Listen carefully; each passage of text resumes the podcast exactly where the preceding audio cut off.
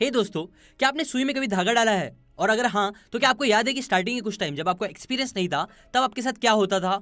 Well well, usually जब experience नहीं होता और इंसान सुई में धागा डालने जाता है तो उसके हाथ कांपते हैं जिसकी वजह से उससे जल्दी सुई में धागा नहीं जाता। सिमिलरली अगर आपने कभी किसी छोटी मुँह वाली बॉटल से एक दूसरी बॉटल में पानी भरने का ट्राई किया होगा तब भी आपके हाथ शायद कांपे होंगे जिसकी वजह से पानी बाहर गिरा होगा। नाउ इंटरेस्टिंग बात यह है कि अगर आप बस धागा हाथ में लो और उसे एक इमेजिनरी सुई में डालने की कोशिश करोगे तो आपके हाथ नहीं कांपेंगे। जबकि रियल में कापेंगे। क्यों? बिकॉज़ हमारे हाथ ट्रेमर होते हैं, जो हमारी खुद की प्रॉब्लम से बनते हैं, जिसे मेडिकल टर्म में पर्पस ट्रेमर बोलते हैं। ये तब होता है जब एक नॉर्मल इंसान टू केयरफुल बनने के लिए बहुत हार्ड ट्राई करता है। लेकिन फिर टू केयरफुल होने की वजह से उसके हाथ कांपने लगते हैं, जिससे उसका काम सही से नहीं हो पाता। ना समझने वाली बात यह है कि रियल लाइफ में भी मैक्सिमम लोग बहुत सेल्फ कॉन्शियस होते हैं। लाइक वो इस डर में रहते हैं कि वो कभी कुछ गलत ना बोल दे, कोई गलत एक्शन ना ले ले, जिससे उनका मज़ाक बने या लोग उन्हें जज करे। और इसी डर की वजह से कई बार वो एक्शन लेते ही नहीं। वो ओवर सेल्फ कॉन्शियस इंसान बन जाते हैं, जो इसलिए नहीं डरता, क्योंकि वो खुद कुछ गलत होने से घबराता है।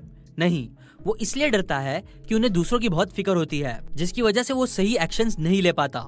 और लेता भी है तो इतना केयरफुल इतना सेल्फ कॉन्शियस होके लेता है कि फिर उसका एक्स्ट्रा केयरफुल होना उसके फेलियर का रीजन भी बन जाता है। वैसे ही, जैसे टू केयरफुल होके सुई में धागा डालने से हाथ कांपते हैं और धागा नहीं जाता। इसीलिए मैं चाहता हूँ कि अगले 21 दिन तक एटलीस्ट आप ये करना बंद करो। हाँ ये बात सही है कि 21 दिन से हैबिट बनती है, ये चीज़ को लेटेस्ट स्टडीज़ गलत बोलती है। बट स्टिल मैं चाहता हूँ कि आप एटलीस्ट 21 दिन तक ट्राई करो।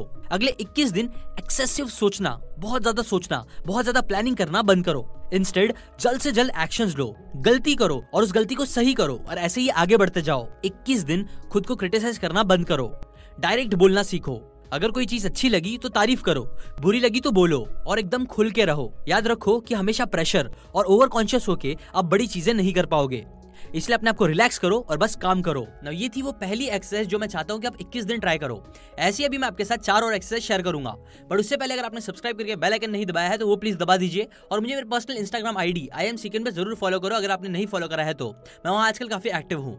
Now let's begin exercise number two glance negative focus positive एक बार मेरे एक फ्रेंड के प्रोफेसर ने एक एक्टिविटी करने के लिए क्लास में दस बच्चों को चुना और उन्हें लाइन से एक के पीछे एक खड़ा कर दिया। फिर उनसे कहा कि उन्हें अल्फाबेटिक ऑर्डर में रेलवे स्टेशन के नाम लेने हैं। पर ट्विस्ट ये था कि जो फ़र्स्ट स्टूडेंट नाम लेगा, उस नाम के साथ सेकंड स्टूडेंट को अपना स्टेशन का नाम ऐड करना है और एंड तक ऐसे ही कंटिन्यू होगा। यानी कि जो टेंथ स्टूडेंट होगा, वो अपने से पहले लिए गए नौ स्टेशन के नाम लेगा और फिर उसके बाद अपना स्टेशन बताएगा। नौ एक्टिविटी स्टार्ट होने के बाद, उस ग्रुप के पाँचवें स्टूडेंट तक सब बराबर चल रहा था, पर सिक्स स्टूडेंट अपना टास्क कंप्लीट नहीं कर पाया। वो भूल गया कुछ स्टेशन के नाम। जिसपे उस प्रोफेसर ने कहा कि वो ये ग्रुप एक्टिविटी हार गए हैं। अब सबने हार को एक्सेप्ट करा और जाने लगे। तभी प्रोफेसर ने उन्हें एक और चांस दिया और कहा कि वो फिर से ये ट्राई कर सकते हैं। ना सब लोगों के दिल में हार की फीलिंग्स तो चल रही थी, पर चांस मिलने पर उन्होंने फिर से ट्राई किया। और मज़े की बात यह है कि फिर से वो सिक्स स्टूडेंट ने टास्क कंप्लीट नहीं कर पाया, जिसके बाद उस प्रोफेसर ने बच्चों को एक बहुत इंपॉर्टेंट लाइफ लेसन समझाया।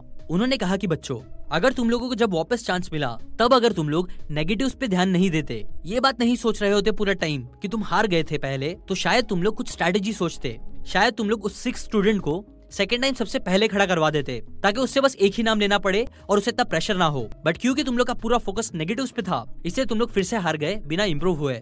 देखो दोस्तों, यहाँ लेसन ये है कि अगर हम फेल हो रहे हैं, या कोई कमी पड़ रही है हमारे गोल्स में, हमारी लाइफ में, हमारे बिज़नेस में तो हमें उसे एक इंडिकेटर की तरह देखना चाहिए और पॉजिटिव पे फोकस करना चाहिए, ताकि अगली बार से हम उस गलती को सही करके सक्सेस पा सके। फॉर एग्ज़ाम्पल कार्स में कई इंडिकेटर्स होते हैं, जो ड्राइवर को दिखाते हैं कि कभी बैटरी लो है कार के इंजन में प्रॉब्लम है, या फिर कार ज़्यादा गर्म हो गई है, या पेट्रोल कम है एक्सेट्रा एक्सेट्रा ना ये सब देख के तब ड्राइवर ये नहीं सोचता है कि मेरी कार तो गई, अब मैं क्या करूँ? नहीं।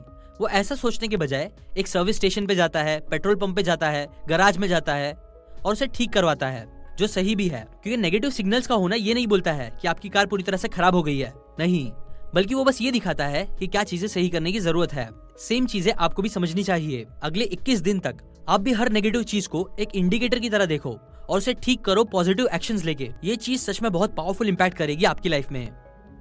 Exercise number three opinions and facts समझो, आपने एक जॉब के लिए इंटरव्यू दिया है जो आपको बहुत दिल से चाहिए। इसलिए आपने बहुत मेहनत करी है, बहुत एफर्ट्स डाले हैं।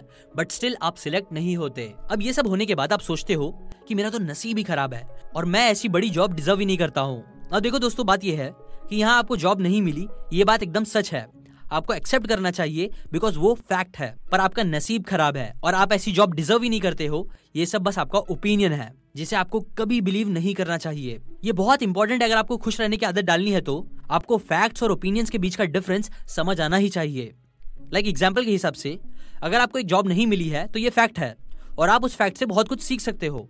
लाइक like, अगर आप सिलेक्ट नहीं हुए हो तो आप शायद इंटरव्यू के बाद एक मेल करके पूछ सकते हो इंटरव्यूअर से कि वेर शुड आई इम्प्रूव या फिर आप अपने रेज्यूमे को इम्प्रूव करने लग सकते हो, या फिर आप उन सवालों के लिए अच्छे से प्रिपेयर करना स्टार्ट कर सकते हो, जिनके आंसर्स आप अच्छे से नहीं कर पाए, ताकि आप अगला इंटरव्यू बहुत अच्छे से कर सको। और अगर आप ये सब करोगे तो अच्छा इंटरव्यू जाएगा ही। पर अगर आपने बस अपना ओपिनियन बना लिया है कि आप जॉब डिजर्व ही नहीं करते हो तो आप इन सब चीज़ों पर मेहनत नहीं करोगे, ना आपको कभी वो जॉब मिलेगी। इवन जब ऑथर ने कहा कि उन्हें डॉक्टर बनना है तो सबने उन्हें कहा कि वो डॉक्टर नहीं बन सकते हैं, क्योंकि उनके घर वालों के पास सिखाने के इतने पैसे नहीं है। पर ऑथर ने ये बात को समझा कि ये तो फैक्ट है कि उनके घर वालों के पास पैसे नहीं है, पर वो कभी डॉक्टर नहीं बन सकते, ये बस ओपिनियन है। और इस डिफरेंस को समझने की वजह से ही वो बिना रुके एक डॉक्टर बन पाए। भले ही फिर उन्हें अपना कोड बेचना पड़ा, ताकि वो बुक्स खरीद सके, या फिर उन्हें अपने लंच मिस करने पड़े, ताकि वो प्रैक्टिकल्स अटेंड कर सके, उन्होंने हर बार खुद से यही कहा। कि जो भी इम्पॉसिबल लोग बोल रहे हैं, वो बस ओपिनियंस है और फैक्ट्स नहीं है। इसीलिए नेक्स्ट 21 दिन तक आप भी प्लीज़ ओपिनियंस और फैक्ट्स के बीच का डिफरेंस समझो और कभी भी उनके बीच में कंफ्यूजन मत करो।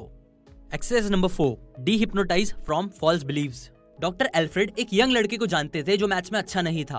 पढ़ाई की स्टार्टिंग से ही टीचर्स को भी पता था कि वो मैथ्स में अच्छा नहीं कर पा रहा है, ना कर पाएगा। जो बात टीचर्स ने उनके पेरेंट्स को भी बताई थी और उनसे कहा था कि वो मैथ्स में अपने बेटे से इतना ज़्यादा एक्सपेक्ट ना करे। नाउ एल्डर को भी लगा था कि ये बात सच है। इनफैक्ट फिर उसके जो मैथ्स में ग्रेड्स आए, उन ग्रेड्स को देखकर सबका बिलीव कंफर्म हो गया कि हाँ ये बात सच है। पर एक दिन कुछ अलग हुआ। टीचर ने बोर्ड पे एक मैथ्स प्रॉब्लम लिखा और बच्चों को सॉल्व करने कहा। क्लास में किसी को भी वो प्रॉब्लम सॉल्व करने नहीं आ रहा था। बट तब अचानक उस यंग लड़के को प्रॉब्लम देख के कुछ क्लिक हुआ। उसे लगा कि वो उस प्रॉब्लम को सॉल्व कर सकता है। उसने जब खड़े होकर ये कहा कि वो प्रॉब्लम सॉल्व करेगा तो बाकी की पूरी क्लास उस पर हंसने लगी। लेकिन फिर भी वो बोर्ड के पास गया और उसने प्रॉब्लम को सॉल्व करके दिखा दिया। ना ये अमेजिंग चीज़ होने के बाद उसे रियलाइज़ हुआ कि एक्चुअली में वो मैथ्स को अच्छे से समझ सकता है, अगर चाहे तो। जिसने उसे कॉन्फिडेंस दिया, जिसकी वजह से ही फिर वो आगे जाके एक बहुत ग्रेट मैथमेटिशियन और स्टूडेंट बना। देखो दोस्तों, ये कोई ओवर स्टेटमेंट नहीं है और एक हद तक सच भी है कि हम ह्यूमन बींग्स कुछ हद तक हिप्नोटाइज है। या तो दूसरों ने उसके बारे में कहे हुए आइडियाज़ को एक्सेप्ट करने की वजह से, या वो आइडियाज़ की वजह से जो उसने खुद के बारे में रिपीट किए हैं बार बार और मान लिए हैं कि वो सच है। जो आइडियाज़ फिर यूजुअली हैबिट्स बन जाती है। पर अच्छी बात यह है कि ये ज़रूरी नहीं है कि ये हैबिट्स हमेशा ऐसे ही रहे। डॉक्टर नाइट डोनल्प ने हैबिट्स और लर्निंग प्रोसेस के ऊपर एक लाइफ लॉन्ग स्टडी की थी। उनके एक्सपेरिमेंट से ये पता चला था कि किसी भी हैबिट को तोड़ने के लिए या कोई नई हैबिट फॉर्म करने के लिए फोर्सफुल एफर्ट्स लेना कई बार सही नहीं होता है। जबकि वो बताते हैं कि किसी भी हैबिट को ब्रेक करने का सबसे बेस्ट वे है कि आप अपने एंड रिज़ल्ट की एक मेंटल इमेज बनाओ और फिर बिना किसी एफर्ट के उस गोल की तरफ़ बढ़ते रहो। एग्ज़ाम्पल अगर आपको बुक रीड करना है तो बुक रीड करते हुए अपने आप की मेंटल इमेज बनाओ और उसे देखो। बिलीव करो कि आप एक रीडर हो। ये चीज़ आपको बहुत हेल्प करेगी। न ऐसी जो भी चीज़ आप चाहते हो, अगले 21 दिन तक उस इमेज को अपने ब्रेन में फॉर्म करो। बस कुछ लाइन्स डेली रीड करो, जो आप इजिली कर सकते हो। वो भी रिलैक्स होके बिकॉज़ हैबिट्स चेंज करते टाइम फ़िज़िकल और मेंटल रिलैक्सेशन इसलिए इंपॉर्टेंट होता है, क्योंकि ये हमारे ऑटोमेटिक मैकेनिज्म का कंट्रोल देता है, जो अदरवाइज़ पॉसिबल नहीं होता है। और रिलैक्सेशन हमें हमारे नेगेटिव एटीट्यूड से डीहिप्नोटाइज करने में भी हेल्प करता है। इसलिए प्लीज़ इक्कीस दिन तक ये करो रिलैक्स होके। Exercise number five removing emotional scars George नाम का एक लॉयर था, जो एक सक्सेसफुल करियर पाथ पे चल रहा था। बट एक दिन फिर अचानक उसका एक्सीडेंट हो गया, जिसकी वजह से उसके चेहरे पे एक बड़ा सा स्कार आ गया, निशान आ गया। इस एक्सीडेंट के बाद, हर बार जब वो खुद को मिरर में देखता था तो उसे लगता था कि वो एक इविल इंसान को देख रहा है। हॉस्पिटल से निकलने के बाद, जब उसने अपना पहला केस लड़ा, तब वो हार गया। तब भी उसे लगा कि ये उसके इविल लुक की वजह से हुआ है। उसे लगता था कि इस वजह से ही उसके फ्रेंड्स भी उससे दूर होते जा रहे हैं, जिसके बाद वो उनसे मिलना छोड़ने लगा और आगे केसेस लेने से भी इनकार करने लगा। वो दिन में ड्रिंक करता था और काफ़ी इरिटेटेड हो गया था अपनी लाइफ से। ना, ये सब होने के बाद ऑथर ने एक प्लास्टिक सर्जन होने के नाते उसकी प्लास्टिक सर्जरी की। उसके चेहरे को एकदम ठीक कर दिया, जिसके बाद उसका एटीट्यूड पूरी तरीके से बदल गया और उसने खुशी से रहना स्टार्ट कर दिया। सब कुछ उसके लिए अच्छा होने लगा। अब देखो, बात यह है कि ऑथर एक प्लास्टिक सर्जन होने के नाते इजिली बोल सकते थे कि ये उनके सर्जरी का कमाल था बट एक्चुअली वो बोलते हैं कि ये सच नहीं है। वो लाइफ में सैड था, उसके फ़िज़िकल स्कार नहीं, बल्कि उसके इमोशनल स्कार की वजह से, जो वो हमेशा अपने दिमाग में लेके घूमता रहता था, जो सच नहीं था, अपने स्कार की वजह से ही। वो केस लड़ते टाइम कुछ भी कॉन्फिडेंस से नहीं बोलता था, जिससे जज को उसकी बात में दम नहीं लगता था। और वो खुद से ही दोस्तों से मिलने से भी हिचकिचाता था, जो सबका रीजन उसका इमोशनल स्कार था, न कि उसका रियल फ़िज़िकल स्कार ऐसे ही बोलते हैं कि कई बार हम अपने हैबिट्स खराब कर देते हैं, क्योंकि हम खुद से अपने ऊपर इमोशनल स्कार्स बना लेते हैं। मेंटली हम अपने आप को वीक बना लेते हैं, जो फिर हमें फिजिकली भी वीक बनाने लगता है। इसलिए अगले इक्कीस दिन तक आपको कोई भी इमोशनल स्कार है मेंटली जो आपने बनाया है तो उसे खत्म करो। ये आपको कॉन्फिडेंस और सक्सेस देने में बहुत हेल्प करेगा। ये सारी कमाल की बातें मैंने आपको साइको साइबरनेटिक्स इस बुक से बताई है, जो काफ़ी अच्छी बुक है। आपको ज़रूर चेकआउट करना चाहिए। Link in the description like करें अगर आपको ये बातें जरा भी काम की लगी हो तो। कमेंट करके अपने ओपिनियंस बताओ इस टॉपिक के बारे में। शेयर करें इस वीडियो को व्हाट्सएप पे उन सभी लोगों के साथ, जो अपनी लाइफ को बहुत लिमिटिंग बिलीव्स के साथ जी रहे हैं। और सबसे मेन सब्सक्राइब करके बेल आइकन दबाया अगर आपने अभी तक नहीं दबाया है तो। And finally thanks for watching